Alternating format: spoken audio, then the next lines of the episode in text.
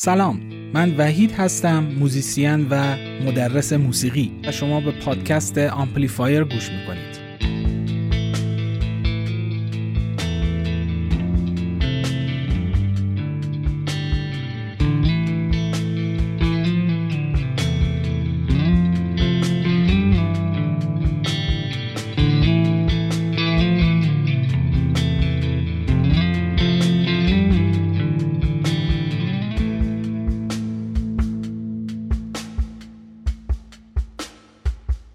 اونهایی که اهل گوش دادن به پادکست هستن منو با پادکست صندوق می‌شناسن.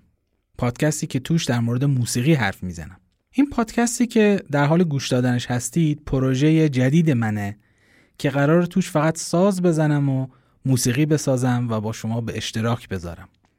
آهنگایی که اینجا می‌ذارم همشون ساخته خود منه و در طی تمرین ها و ایده پردازی ها با ساز به ذهنم میاد و ضبطشون می‌کنم.